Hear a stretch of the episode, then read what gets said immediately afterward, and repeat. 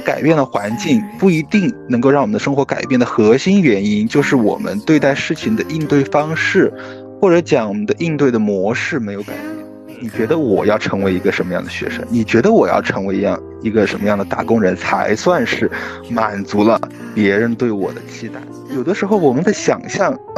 它其实是比较固定、僵化，甚至是完美的。这个是我身边很多同学都一直在面临的一个问题，就是高期待对自己的绑架。大家可以用人格来对自己进行一个窥探和了解，但是其实人格，不管是人格，不管是所谓的性格，还是我们目前的一个生活状态、生活方式，它都是不停在变化的。其实我们虽然可以通过这种途径了解自己，但是我们要时时刻刻记得给变化留下空间。嗯，有的时候承认自己是会变化的，或者说承认你还不完全了解自己，这样就是为变化留留下空间。因为我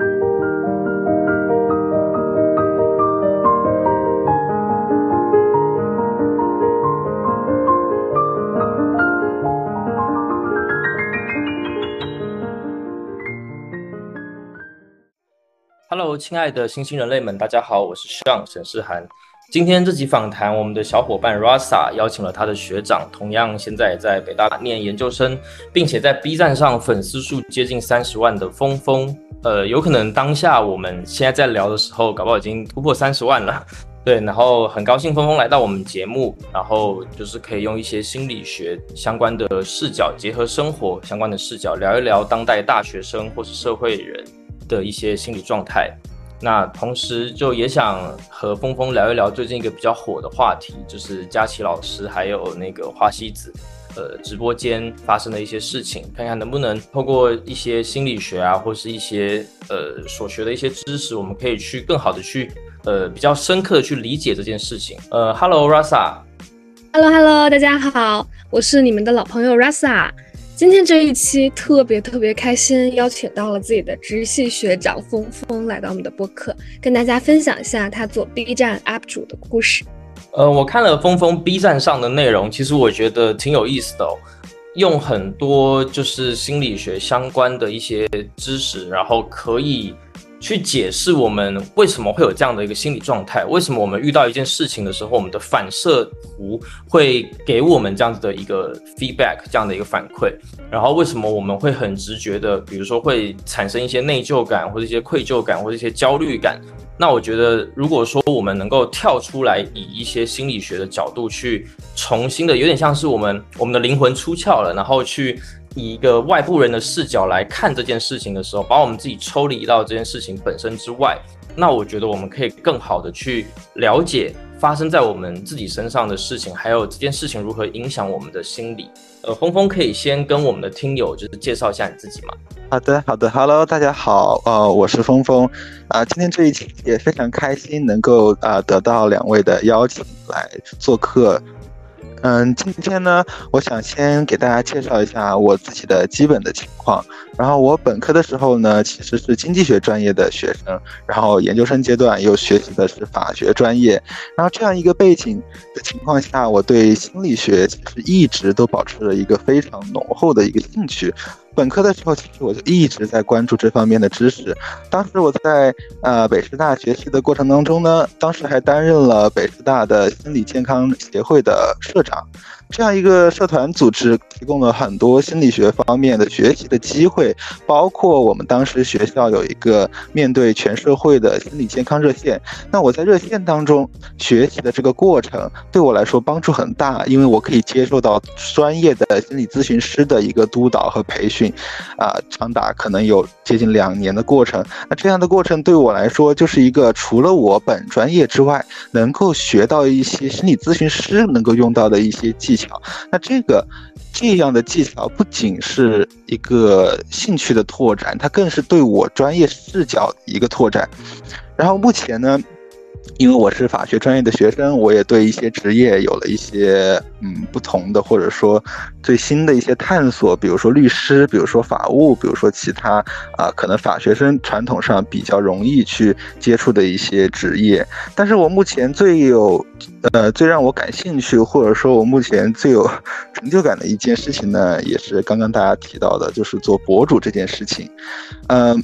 做博主这件事情带给我很多很多的成长，然后我们之后也可以在今天的节目当中啊做更具体的分享吧，谢谢。我觉得真的有很多东西可以再待会好好聊一聊。然后首先第一块我特别想呃和峰峰聊的，就其实也是延续峰峰现在在 B 站上面做的一些内容，就是心理学和我们的日常生活，还有就是。呃，可能因为我们播客里面有很大一部分的受众是现在可能在大学念书，甚至也有一些初中生、高中生都有。对，那可能也会想要聊一聊，说可能跟教育一些相关的一些东西。呃，首先的话，就是我觉得其实我们呃现代人的话，就是一点都不会比古代人还要轻松，就是因为我我常会听到很多人说我们的科技比以前厉害，然后文娱生活要比以往丰富的多。对，所以，我们可能过得事实上是更舒服一点。我觉得某种程度来说是这样的，但这不意味着我们的压力总体来说是变小的，因为现在有太多事情，就我们终其一生要去完成非常多的事情。那这些事情很大一部分都是社会上赋予一个人、一个自然人，就是他太多的这种义务就加在一个人的身上。比如说，你学生就得要有学生的样子，对吧？然后你呃出社会开始工作了，那你就要有出社会长大成人的样子。你结婚了之后要有结婚的样子，你必须是一个称职的老公，一个称职的太太，对吧？那可能你是老板就得有老板的样子，你不可以展现出你的脆弱，你不能够呃可能在呃你的其他的伙伴面前表现的非常的呃有压力，你需要。勇敢往前冲，你不能够有太多自己的想法，甚至可能如果你想要，可能忙里偷闲，想要偷懒，那可能，呃，你你你你的投资人因为有这个资金的这个回报率的压力嘛，那可能也会给你更多的压力。我们大部分人都是得去上班的嘛，就是当一个打工人。那你是打工人，还得有打工人的样子，对吧？所以，呃，光是一个角色就已经有很多压力了。那更不用说我们一个人，他同时可能会有很多种身份，而且你还必须切换自如。你从公司回来那一刻，你可能就是妈妈的儿子，你可能是小孩子的爸爸。那你出了这个家门之后，你你可能是老板，那你你在你的客户面前，你可能又不能够太老板，就是有太多身份需要我们去切换，所以会导致我们现在大家会觉得这个社会好像。呃，压力很大，然后呃，无时无刻都充斥着焦虑。很多时候我们会觉得说，啊，我是不是呃，我我念书的时候那个压力好大，我我必须得就是透过成绩来证明自己是一个优秀的学生，对吧？那是不是我我脱离了学生的身份会不会好一点？比如说我我考上大学了，是不是就意味着我解脱了？那上了大学之后发现也并不是这个样子。你你上了大学之后，还会有不同的人对你有不同的期望。对吧？所以，呃，我我觉得现在的人的压力是非常的大的，然后也很难去排解吧。对，或者说很难有人去告诉他们说，我们怎么样去正确的看待这件事情，可以让我们更好的去排解这样的压力，让我们过得更轻松自在、更张弛有度。对，所以我很好奇，说就是，呃，峰峰会怎么样看待这样的情况？然后有没有什么样的一些思考的方式方法？能够让我们就是真正的由内而外觉得说，哦，我其实现在这样也挺好的，然后感到轻松。嗯，我觉得这是一个非常好的问题。然后我在自己的视频当中也有多次提到过关于压力，关于现在人可能应对的各种身份，或者说自己的呃生活当中必须要扮演的一些角色，这样带给我们的一些负担。这个话题是可能是我们现在每一个人都会遇到的。嗯，那我觉得，首先我好像我们现代人一点都不比古代人轻松。但其实我们现代人，不管是你处在什么样的生活条件或生活水平上，那你都一定是比古代人更加富足的。比如说，你现在能够使用智能手机，那这个在两千年前就是没有办法想象的一件事情。其实我们能够接触到的信息和我们能够享受到的物质条件，即使你是最穷的那一个人，也比古代人富有很多。但是为什么我们还是会觉得我们那么辛苦，我们压力那么大呢？其实我们觉得我们辛苦、压力大，或者说我们富有不富有这件事情，它是一个相对的东西，是我们在跟我们同样生活圈的人当中去进行比较得出来的一个结果，而不是我们，呃，物质上是否真正的富足，信息上是否真正的匮乏，这个。并不是受到绝对性的这样的一个影响，而是我们会跟身边的人进行比较，我们会有一个相对的一个参照，这样会让我们觉得哦，好像是有一部分人啊，他们能够做到轻松的生活、自由的生活，而我呢，我现在有多种身份要扮演。啊，我现在有很多的义务要完成，所以感觉我非常的辛苦。当然，这肯定是是一个现实啦，就是我们确实身上有很多的担子。我们只能说，在面对这种现实情况的过程当中，尽力去让自己感到稍微放松一点，可能这是我们可以做的，并不是说真的能够卸掉这些任务。嗯，然后。刚刚也提到说，可能我们大学生或者说是高中生，你进入了下一个阶段，比如说我上了大学，会不会轻松呢？我大学生工作了，会不会有变化呢？那其实环境的改变，并不一定见得能够让你的生活真正的发生改变。因为有的时候啊，呃，我之前接触过啊，就是一些朋友，他们说啊，我要改变我现在的生活状态，所以我要出国，啊，结果出国以后呢，虽然换了全新的环境、全新的朋友、全新的工作，但是他一样感到烦恼，一样是。一种比较压抑、比较抑郁的一个状态。那我想表达的是什么呢？就是我们改变了环境，不一定能够让我们的生活改变的核心原因，就是我们对待事情的应对方式，或者讲我们的应对的模式没有改变。如果你应对同样的事情，或者说同类的事情，你的应对方式始终是。跟以前一样的话，那很可能你得到的感受或者反馈还是一样的，你会觉得非常的有压力，你不会觉得轻松。对，嗯，所以这个地方，呃，当然我的视频里有更多更详更详细的讲了，如果观众们有兴趣，也可以去看看。啊，当然我看到我们节目之前的一些呃故事，哎，也也也有可能给大家带来一些新的启发，也大家可以看看往期的节目。嗯，我在这里呢，可以跟大家简单的讲一讲，就是我个人的一个看法，就是对待这样的一些义务呢，我们对自己都是有一个预期在身上。也就是说，比如说我们一个学生的身份，那你可能对于我要做一个什么样的学生，或者我要做一个什么样的打工人，你是有一个预期，或者说有一个想象的那个形象在那里。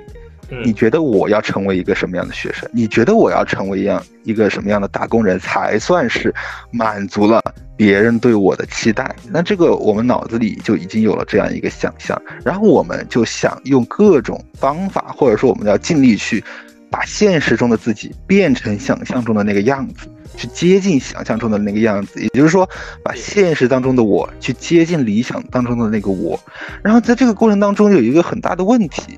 就是有的时候我们的想象，它其实是比较固定、僵化，甚至是完美的。那如果你跟一个完美的想象去比较，那我们现实中的自己永远就是一个糟糕的一个形象。那你这样的一个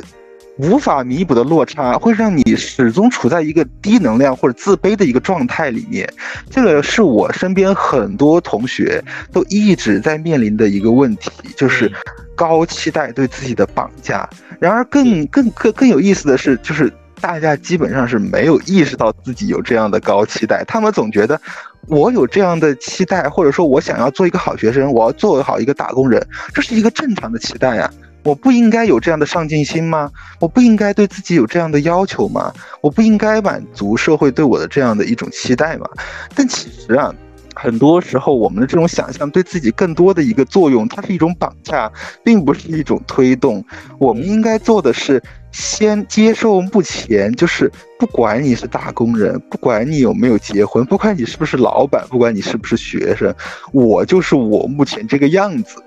我真实的我可能就是做不好一些事情，可能就是打工的时候可能会摸鱼摸鱼，可能就是做老板的时候没有办法完全领导好我需要呃做就是管理的一些呃员工们，可能就是这样的。那我们要先接受目前这样的一个现实，在在此基础上，在现实的基础上再去调整我自己，而不是说要靠近理想的那个样子。所以可能我们的参照点要变，要改变预期，要进行调整，就是接受现实，然后。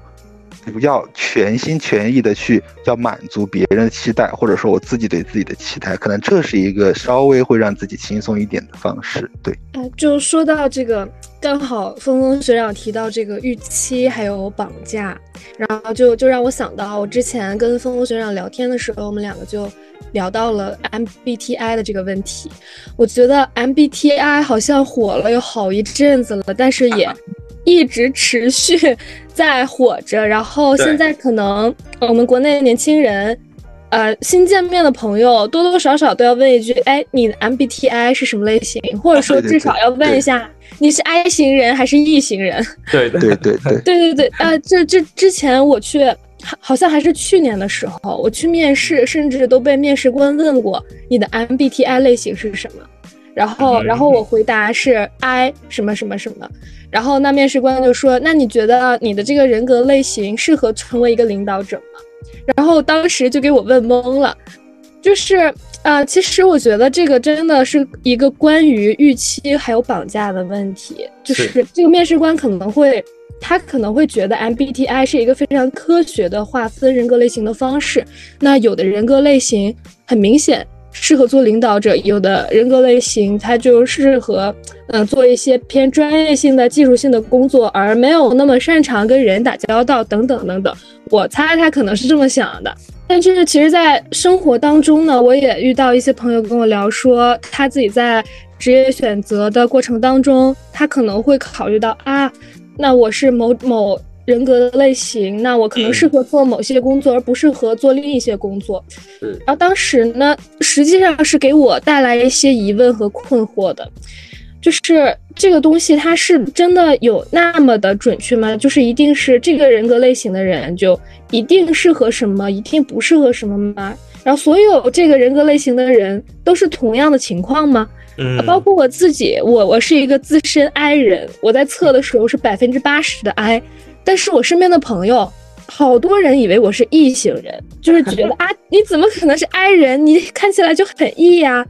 然后现在还有很多博主不停给大家科普说，I I 指的不是内向，是内倾；然后 E 指不是外向，是外倾，是思考方式啊，等等等等。总之，关于 MBTI 的这个话题的热度是一直都没有减下来。但是那天跟峰峰学长聊到的时候，他其实。给我科普了一下这个关于人格理论指的就是 MBTI，还有情景理论这两种不同的心理学上的理论。然后当时我觉得啊，还是很给我启发的，也解决了我之前对于 MBTI 这个问题的一些困惑。所以我觉得不如峰峰学长也在这里跟啊播客的听众们分享一下这两种理论。嗯，这个问题其实我也一直有一点点疑惑，为什么呢？就是因为这个这种呃类似于人格测试这种东西啊，其实它并不是一个新事物，啊，但是它火的时候呢，哎，好像又特别大家都觉得它是一个很新奇的一个玩意儿。但其实，但其实很多啊心理咨询师一直在用这样的方式去了解自己的。或者说也不是心理咨询师，或者说很多职场当中的测试、面试当中啊，可能会经常会用到这样的测试题，啊，为什么最近突然会火呢？我个人的猜测啊，可能是它是一个用到社交啊当中的一个小工具，就是我们在见到一个陌生人的时候呢，我们需要去快速的了解一个人，MBTI 可能承担了这样的一个功能，呃，可以一瞬间啊，让我们从就可能从人格的那个类型来对这个人有一个基本的印象，并且它可以成为我们谈论的话题，瞬间拉近了我们两个之间的距离，可能像星座一样，呃，当然这可能不是一回事儿，但是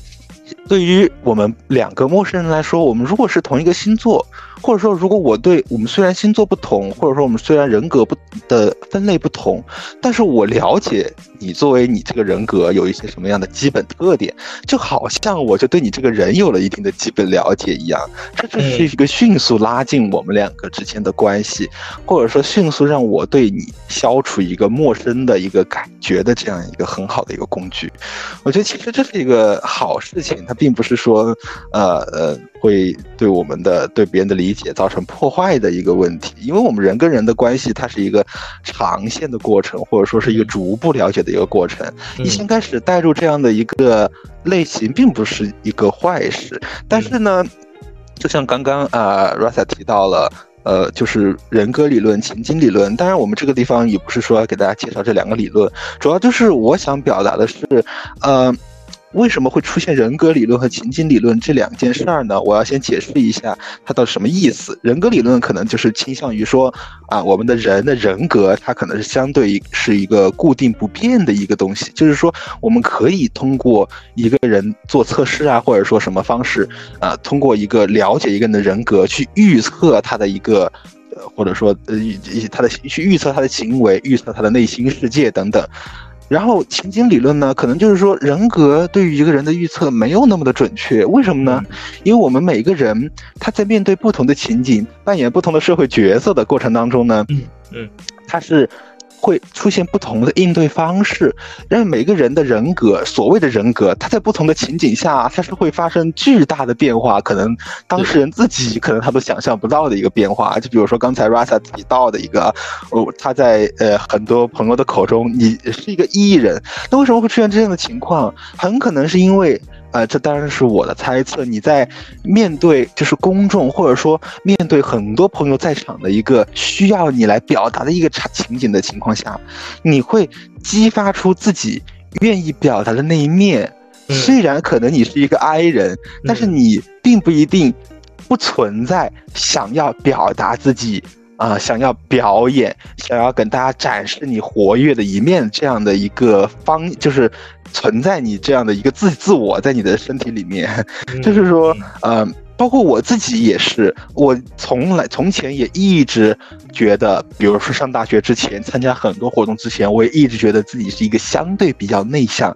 比较敏感、比较会去思考、去窥探自己的内心、去反思的这样的一个人。但事实上，我后来也。发现啊，我慢慢就适应了自己的这样一个可能内向的一个性格。我觉得内向是一个很好的事儿，但是我刚刚适应了自己内向的，我觉得对自己的认同感强了以后，我我好像更自信了。以后我就发现，哎，我好像不是这样的一个性格，因为我在很多很多呃，就是很多场景下，完全表现出的并不是一个所谓内向的人。呃，他所应该表现出的就是我们大家想象的那样的一个一个一个角色的那个样子，反而我会有很呃很多出乎我自己意料的一些，比很多人都外向的一些表现，呃，然后包括后来做视频也有这样的一个，呃，也有这样的一个。呃，就是新发现，就是哎，我怎么这么外向？怎么老师或者说观众对我的评价是，哎，你怎么这么善于表演？这个也是让我很惊讶的一件事情。就是其实，呃，我这个地方想表达的一件事儿，就是大家可以用人格来对自己进行一个窥探和了解，但是其实人格。不管是人格，不管是所谓的性格，还是我们目前的一个生活状态、生活方式，它都是不停在变化的。嗯，呃，不仅是在不同场景下会变化，随着时间的走动，随着你经历的变化，它也是会发生不同的变化。就好像身边会有同学啊，你或者说会有同事，你。过一段时间测，你可能就不一样了。是有的人会觉得很惊讶，我的 MBTI 居然变了。嗯，对对，是吧？就是会出现这样的情况。就其实我们虽然可以通过这种途径了解自己，但是我们要时时刻刻记得给变化留下空间。嗯，有的时候承认自己是会变化的，或者说承认你还不完全了解自己，这样就是为变化留留下空间。因为我们总是在探索自己的一个过程当中，你一定要承认说，我还有一部分的自己是我没有办法了解的。那这样的话，你就能够给自己灵活性啊，或者说变化的空间。对，是的，是的，而且我觉得就是。网上啊，之前还有人总结过，就是 MBTI 人格类型鄙视链，还有鄙视链呢？是的，是的，是的，对对对对。然后我就觉得，就像峰峰学长刚刚说的这样，就是大家，就是我觉得我们还是要接受，我们可能就是对自己还没有那么了解，然后接受自己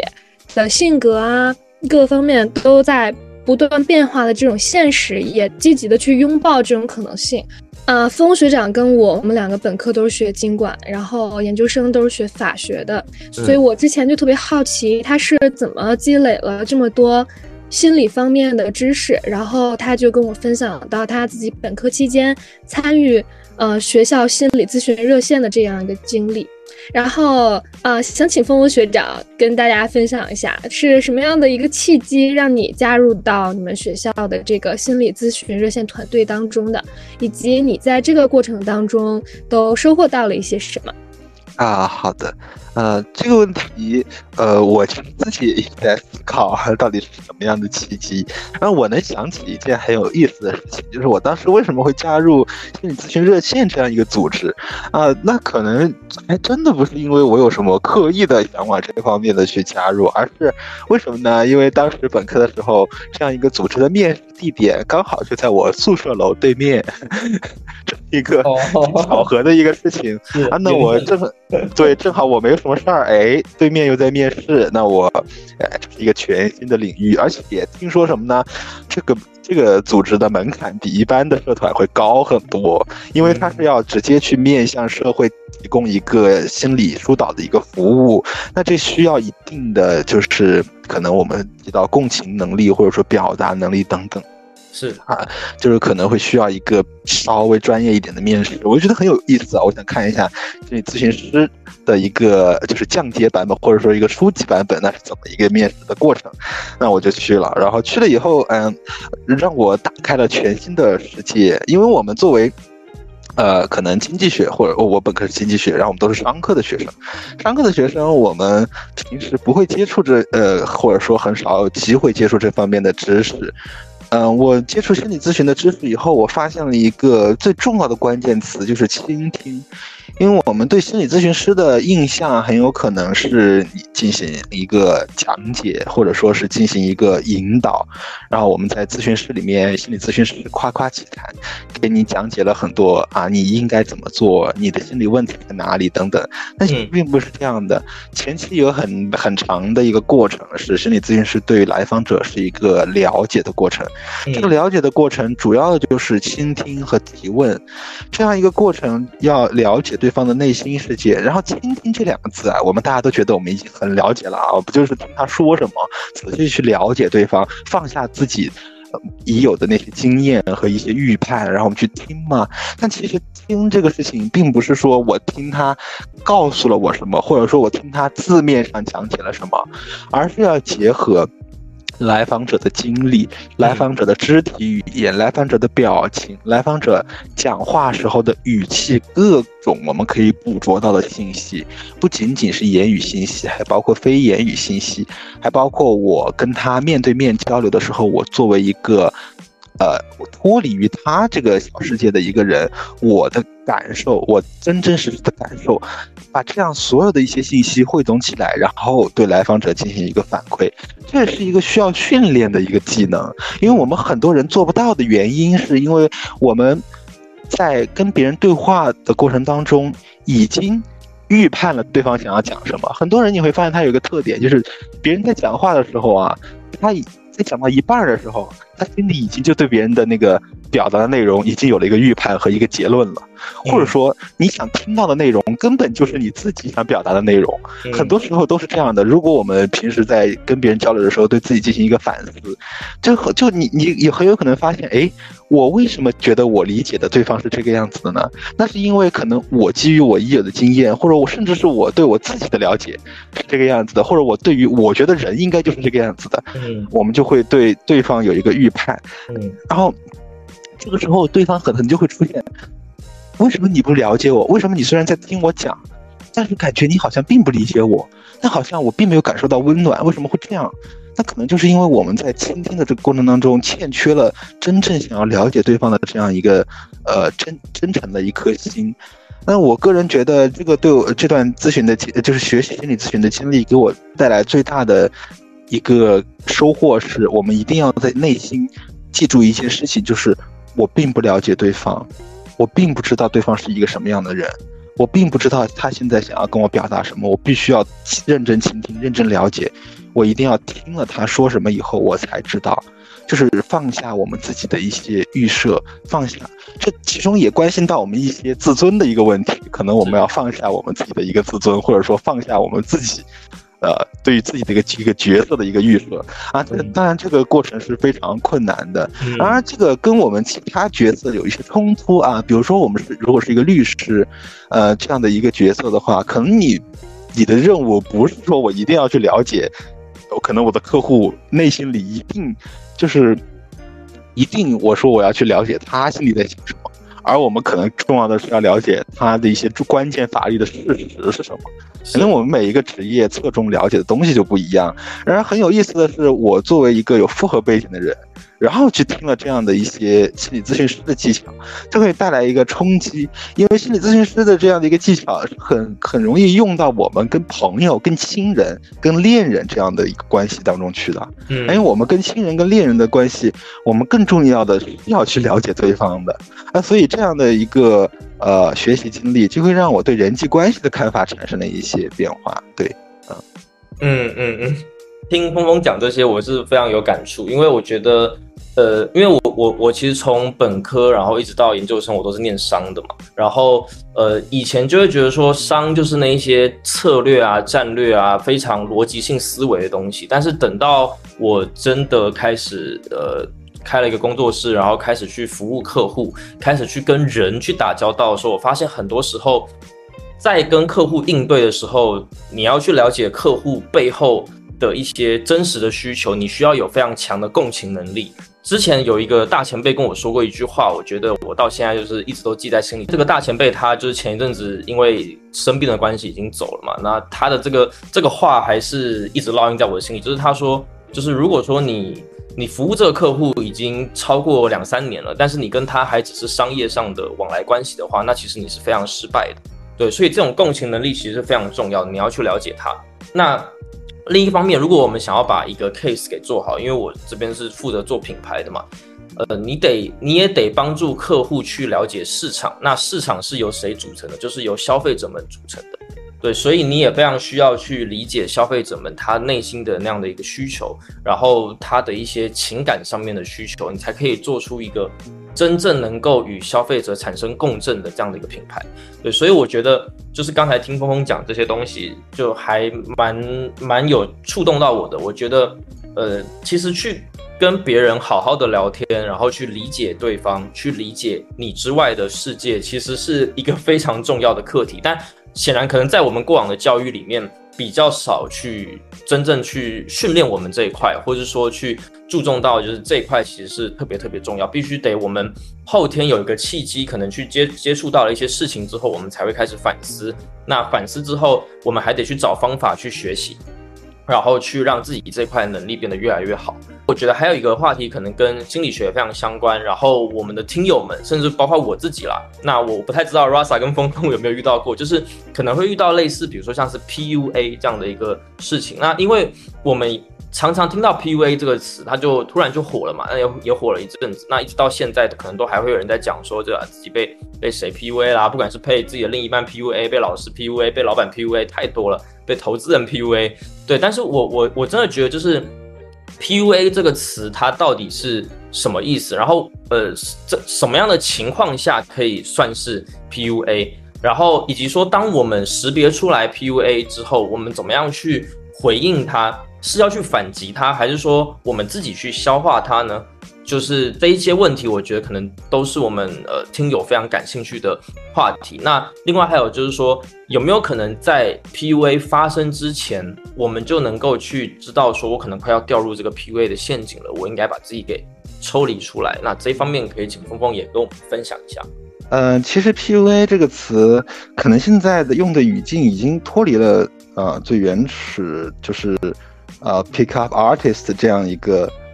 呃，就是社交技巧的一个问题了，可能现在变成了一个精神控制的一个意思在里面。呃，更多的我们在社交场景当中用到这个词，是想表达精神控制、控制的这样一个意思在里面。然后，嗯，我个人对这个的经验，目前来说，呃，不是特别的丰富，因为可能我没有专门研究过这个问题。但是，但是，但是也有很多可以分享的东西。我我们在日常生活当中可能会用到的。呃，用到这个词的地方，可能就是我们跟身边人的关系，我们跟领导的关系，或者我们跟老师的关系，我们跟恋人的关系，这样可能会用到这样一个词。那其实，如果真的掉入这样的陷阱，对一个人来说，他的精神伤害肯定是非常的大的。是，嗯，有的时候。你看起来好像只是啊普通的领呃师生关系，领导之和员工之间的关系，这样的关系怎么会给人带来如此大的伤害呢？但不是的，但如果一个人他的自己的自主性被破坏掉了，然后他对自己的一个评价，或者说他对自己的一个认知的一个体系。整个体系被崩塌掉了，这个对心理的伤害是我们难以想象的，是一个非常巨大的一个伤害。那如果说我们要避免受到这样的伤害，我个人的感受是，我们要从一个很基础的一个落脚点入手，也就是课题分离啊。当然，这个呃阿德勒的这个观点已经被很多人所知道了，但如果不知道的话，我可以简单解释一下，就是。我们在社交的过程当中，嗯，如果想要避免掉很多的烦恼，我们就可以用课题分离这样的一个小工具。那工具，这个工具的意思就是说，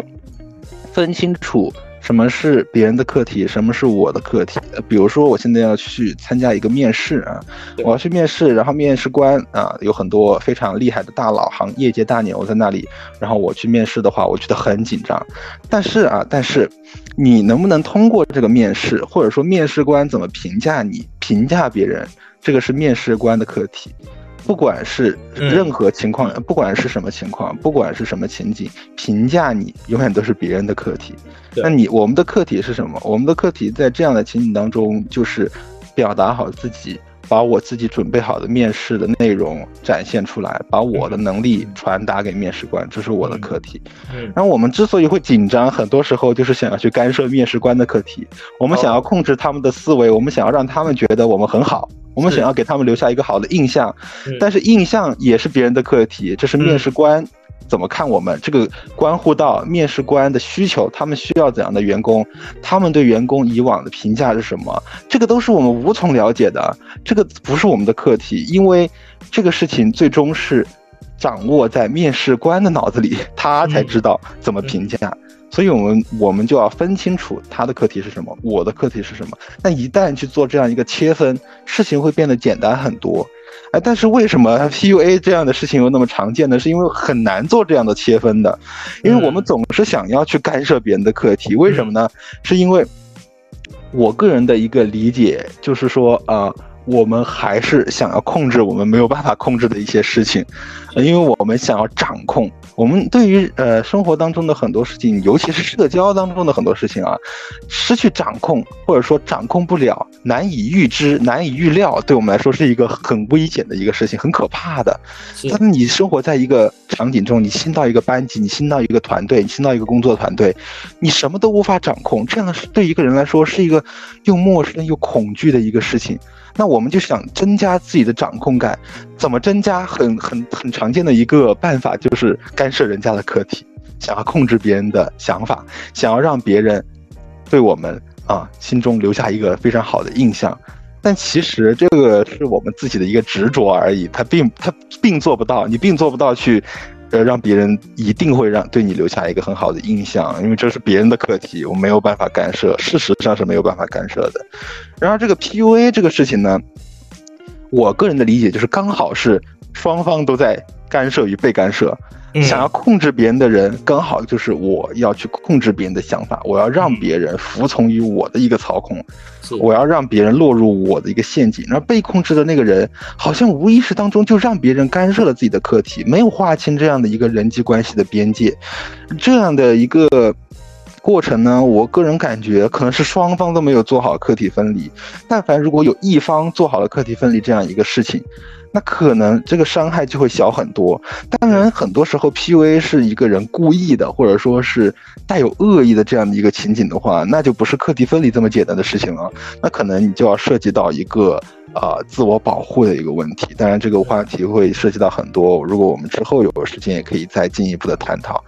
李佳琦这件事情嘛。那其实我当时看到这个新闻的时候，我就因为网络上非常多就是他的那个回放嘛。嗯，那我去看了，因为我想说，我必须得亲自去看那个回放，我才能知道说到底发生什么事情。因为现在这个很多媒体容易去夸大，或者说把很多事情在更加的渲染。对，然后我我当时觉得说，就是我我不太知道，可能 Rasa 或者峰峰有没有看到过那个原视频？就原视频的话，我觉得李佳琦他已经，呃，我我感觉他是他的情绪有点到快要崩溃的一个现象。我不太知道为什么，可能是太累，或者是说他也有我们不知道的压力。对，然后在一个快要崩溃的情况下，他就可能又看到了很多，就是可能粉丝在底下去呃去评论说，就是这个东西太贵啊，就是怎么跟跟你说的会给我们很低的价格不一样啊，然后他可能就有一点觉得说，粉丝给他的这个期待值跟他自己可能觉得说，我已经提供足够多的优惠让利给到你们了，那突然就有一点崩溃。对，那就脱口而出，就是就是你应该反思一下你自己，为什么七十九块钱你还买不起嘛？为什么你现在工资没有涨嘛？会觉得七十九块很贵嘛？那这个话一出来之后，就就炸了嘛？就很多人就感觉就是可能像刚才峰峰有提到，就是可能感觉自己的自尊心啊各方面就就就有点被刺痛了，然后就开始去攻击李佳琦，然后就这件事情就有点失控了。对，所以就是我也。比较好奇是说，就是呃，峰峰如果有看到这件事情的话，会怎么样的去去看待这件事情？就就是不管是说呃，可能站在李佳琦他自己本身遇到的一些问题的角度，或者说呃，看到这件看到这个李佳琦这样的回复的这些粉丝，他们他们怎么样去看待这件事情的角度？怎么样可以让这件事情就是呃，能够比较好的说双方互相理解吧，这样的一个情况能够达成。好的，我觉得这是一个特别好的问题。最近我们身边的同学一直在讨论这个问题。嗯，然后呃，我我先从李佳琦的角度来讲一讲吧。刚刚说你有提到，就是说他在啊这个直播间里面的情绪和状态，感觉有点焦躁，可能感觉有点压力压力过大。那我个人的理解呢是这样的，因为我也做过直播，虽然不是他那个体量的直播，但是我自己在面对我的观众的时候呢。长时间的一个聊天，比如说我聊了两个小时了，播了两个小时了，确实我会产生一种焦躁感。这个这个是我也没有预料到的一个事情，我觉得很有意思啊。就是播了两个小时以后，我一直在面对一个屏幕，那个屏幕里是我自己，然后下面会有一些 复杂的一些弹幕，一就是飞速的飘过，然后我需要需要集中注意力来抓住，就是用眼球抓住那些快速飘过的文字，然后知道观众在问我什么东西，这是一个很就是很焦躁的一个事情，我也。不知道为什么会让我焦躁，反正就可能会，可能因为太需要我注专注了吧，啊，可能包括李佳琦直播也是这样一个感受。当然，这这可能是我我为了去共情他，可能联想到我自己的一个。呃，生活经历，嗯，那你他可能直播的时间就比我更长了，而且而且还是在为客户服务，你可能要考量的东西就更多，比如说我有没有说错话，品牌方这边我有没有承担一些责任等等，就可能有太多的需要同时在几句话当中顾及的一些内容了。他可能就是已经在这个不高压的一个情况下，早就已经疲倦了。这个是我可能对他的一个猜测吧，具体情况咱们也不了解，但是嗯。我之前在我的视频当中提到的一个事情，就是李佳琦在直播间构建的一个权力斗争的一个关系，什么意思呢？我解释一下，就是，嗯，他在直播间里面啊，其实最开始他跟直播间购呃就是来购物的这样的一些观众，呃，是一个陪伴的一个关系，就好像是我很今天很无聊，然后我要看直播，然后哎，刚好有一个挺有意思的人说话挺有意思的，还给我讲一些故事，给我讲一些，呃，这个。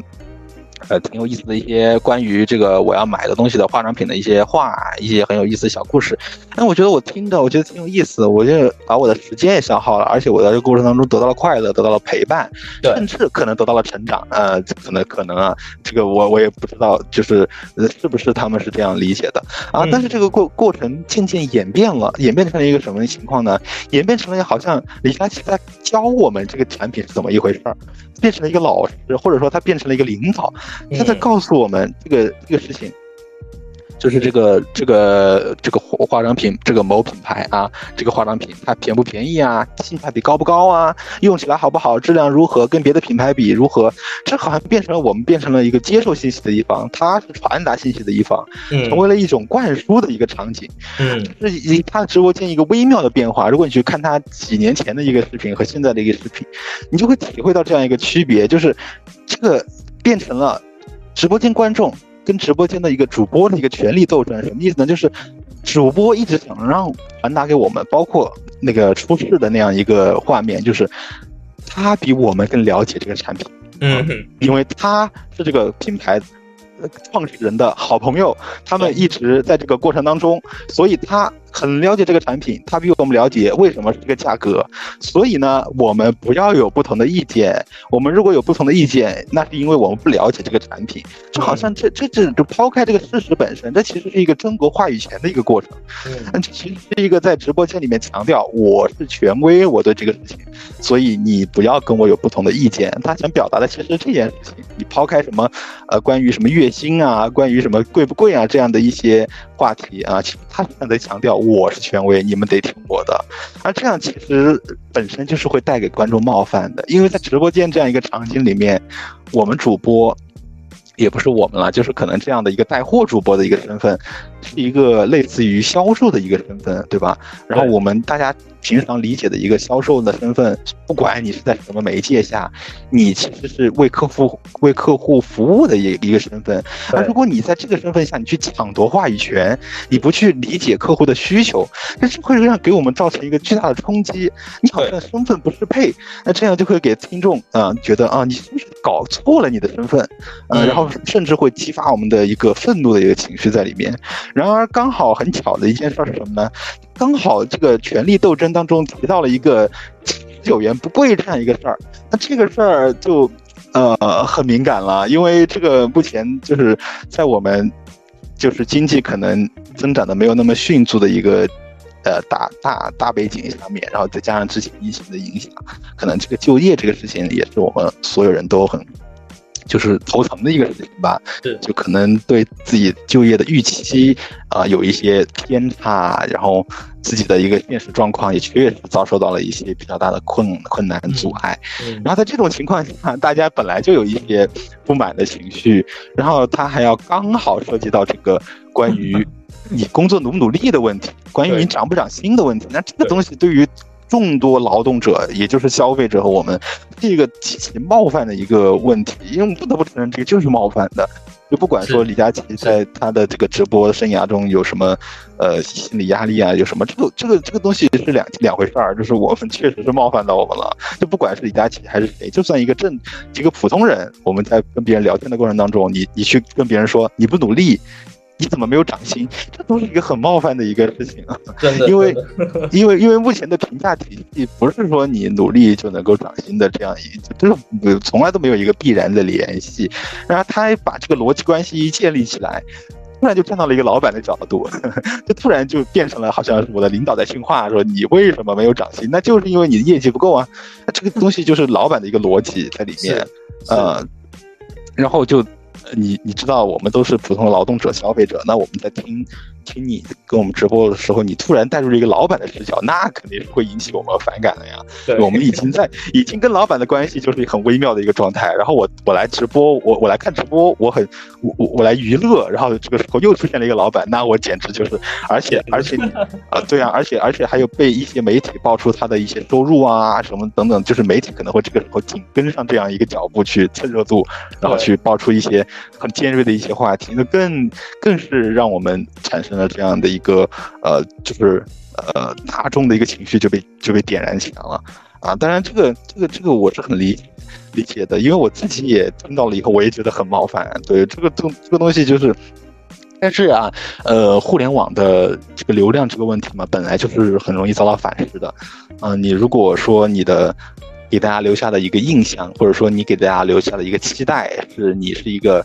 陪伴女性成长的一个主播，你是关爱女性的一个主播，你是站在他们设身处地的为他们着想的一个主播。突然出现一个老板的形象，那这样会不会是会遭到一个反噬的？嗯，因为你获得流量的源源头，或者你获得流量的方式和你现在流量变现的方式之间出现了一个偏差的话，很容易让消费者不买账的。这是一个所有主播或者所有做自媒体的人都应该去警惕的一个问题。因为我们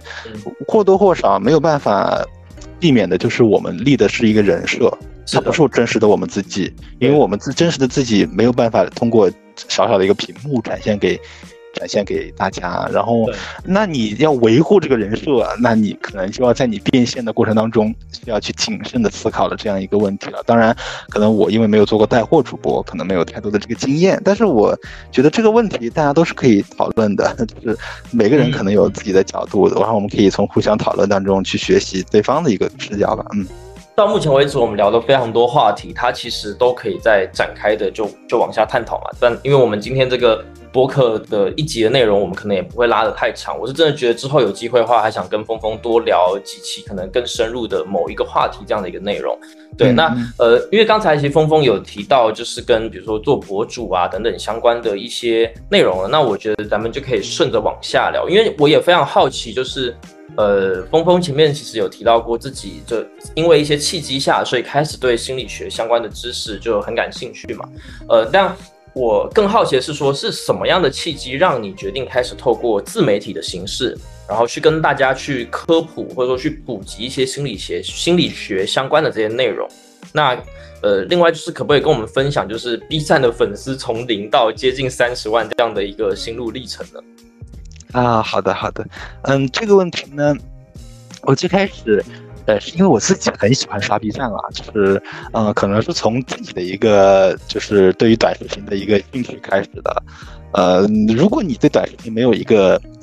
经常刷的一个习惯，或者说很浓厚的一个兴趣，你就很难说想到我也去试试去做一个。如果你完全是出于一个功利的心态，就说我现在有一个呃东西要营销了，或者说我有一个事业要去完成，然后我为此去再去开始了解短视频，其实这是已经是一个落后的一个过程了。我们平时自己在刷短视频的过程当中，就已经会积累一些你对短视频初步的一个印象和对这个行业的一些初步的了解。那我呢，确实是很早就开始用 B 站了，在 B 站建立的前几年就已经开始用了。就是最开始那一波只有二次元的粉丝的时候，那个时候 B 站还没有成长起来，元老级用户啊。对对，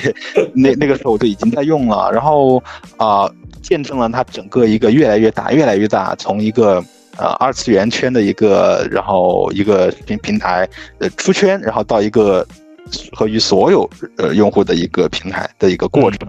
啊，当然不只是 B 站了，包括抖音啊、小红书这样一个这些平台的成长都是很有意思的一个过程。然后我自己最开始是想分享一些关于呃研究生考试免试推荐，也就是保研这样的一些话题的。博主，我也不是想要做博主，仅仅是想录个视频，方便以后有很多学弟学妹来问我的时候呢，你们就去看视频吧，我不想每次都解释一遍啦。这样的话是一个很有效率的一个方式。对，嗯，然后我就发现，哎，那这个方式效率比我想象的高得多，哎，就是不仅是我自己同学校的学弟学妹问我，还能够传递给很多甚至不是保研的人，甚至不会考研究生的这样的一些人，他们也会对。个内容，呃，收获一些属于自己的东西。嗯，这个通过短视频的媒介能够传递出去的效率，就是我们难以想象的了。就是我之前在做博主之前，肯定是难以想象的。然后我发现啊，在给大家解答学业上的事情的时候，当然我不是说我学业做的有多好，只是可能我自己的一个经验能够带给别人一些新的体体会。那我在解答学业问题的时候。我发现大家困惑的不是学业问题本身，他们可能没有意识到，他们可能觉得我困惑的是我怎么把这个个人陈述、简历搞好，但其实更多的是一个自我认同的问题，嗯，甚至更多的是一个很具体的一个心理健康的问题，嗯，那我觉得，那当然这是我从他们在问我的时候那个焦虑的状态当中看到的。我说，那我们能不能先停一下啊？我们能不能先不要谈简历这个问题？我们来先聊聊你最近的压力吧，然后我们就，然后就，然后这个话题我就变成了我了解他最近的一个生活状态，我发现的是一些很。很很病态的一些东西，就是很给自己过大过重的一些负担，过大的压力，然后让他已经处在了一个根本没有办法认真做事儿的一个状态。那我觉得这是更值得关注的问题。比起他目前简历如何优化啊？然后比起他入呃个人陈述里面还需不需要添加一段本科科研的经历等等这些具体的问题来说，心理健康问题才是我们所有学生最应该去关心的问题。是我个人的观点。是，然后这个观点得到了印证，为什么呢？我发了一些关于心理健康的一些内容，呃，非常非常简单的，非常非常普普，就是非常非常普通的一些内容，每个人都可以去了解的内容。以后得到的反响是我从来没有想象过的，就是有很多人会来私信我，有很多人会来。跟我聊他们最近的生活状态，这个问题能够引起的共鸣，是一些学习上的具体的学业问题所能够引起的好几倍甚至数十倍。然后我就发现了大家的一个需求，就是他们需要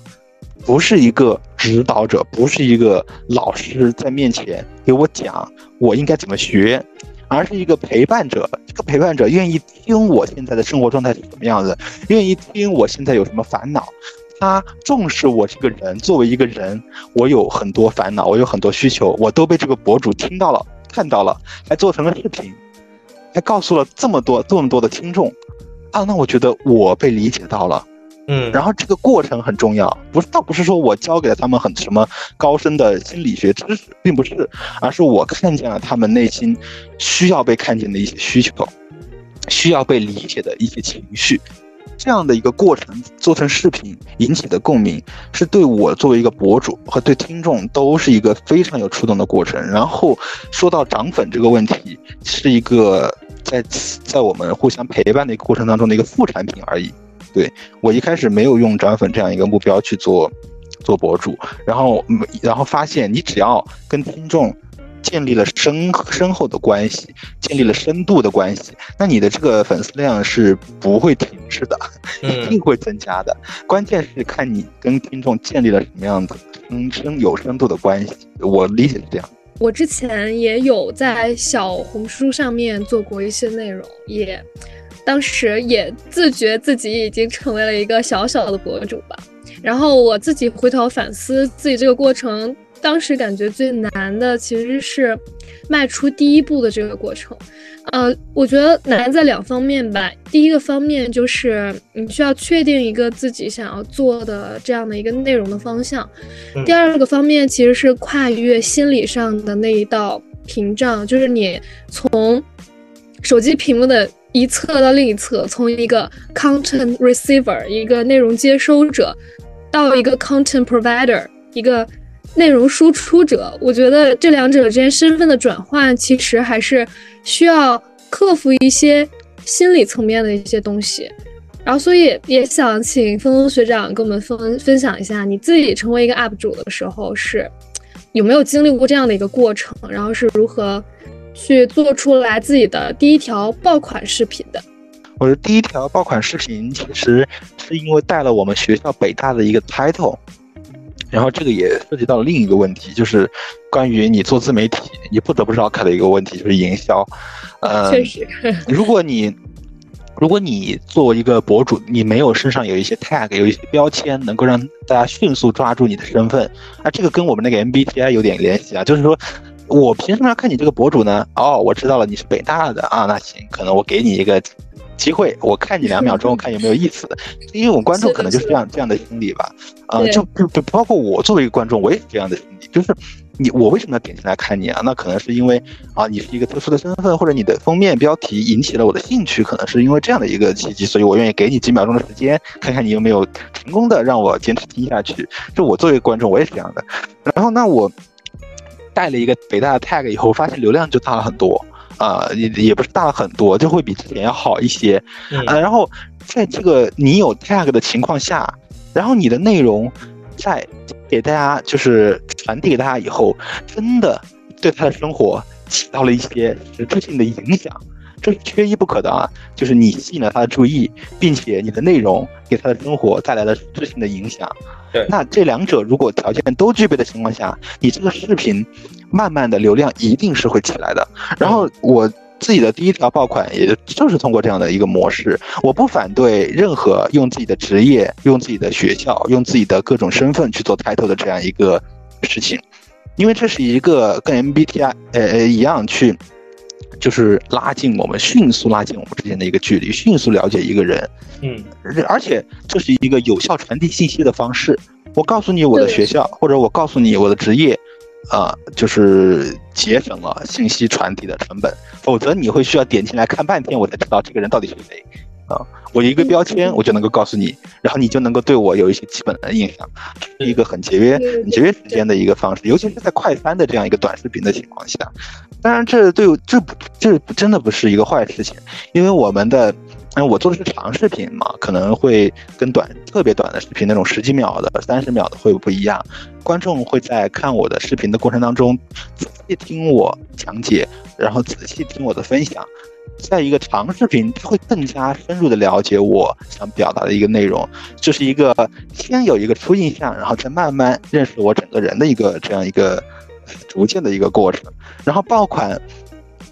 视频呢，那这个更多的涉及到是一个营销的话题啊，营销我肯定是不反对的啊，而且是非常支持的，因为营销你要嗯，就是如果你的内容是真正能够对别人。带来影响，能够让人家就是让人家听众能够真正的运用运用到自己的生活当中的话，那营销就是一个特别好的。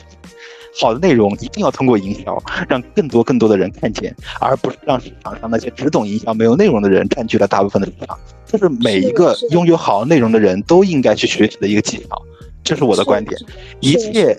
一切 拥有好好拥有好的内容的，不管是博主还是什么其他的职业，一定要学会营销。对，这是我的个人的观点。没错没错。目前你的自媒体职业大概在你的生活当中是一种什么样的占比，什么样的状态？你有没有想过，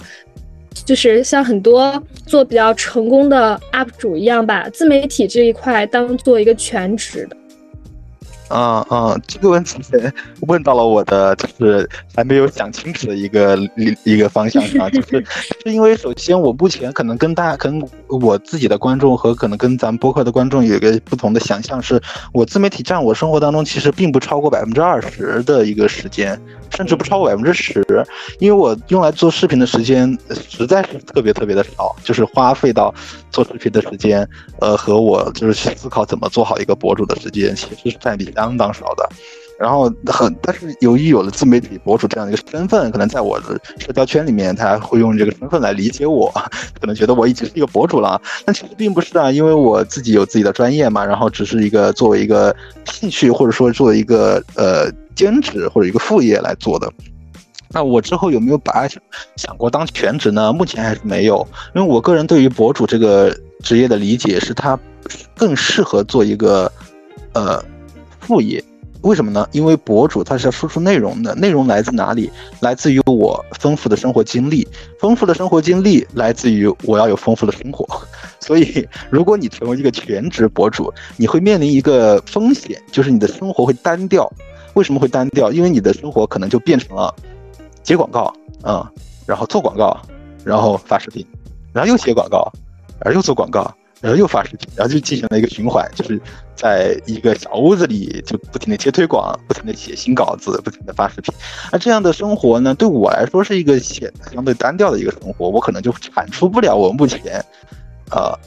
包括我就是探索自我的一个经历啊，包括我探索律师职业的一个经历，包括我跟各种各样的人社交当中发生的一些很有意思的事情，可能就没有办法产出这么有有意思的内容了。所以我可能不会把它当做一个全职。但是我是推荐，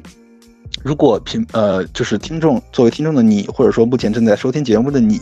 如果你想要锻炼自己的能力，你想要学到一些。有关怎么去掌握别人的需求，或者说怎么去探索别人的需求，怎么去总结自己生活当中的一些感悟，把它系统化、体系化，形成一个呃输出的一个呃成果。你也可以去尝试做自媒体，这个东西是没有门槛的，就是所有人都可以去做的。你没有必要把它理解成一个好像我一定要下了决心才能去做的这样一个事情。它就是一个所有人都能接触、所有人都能做、所有人都能学到东西的一个事情。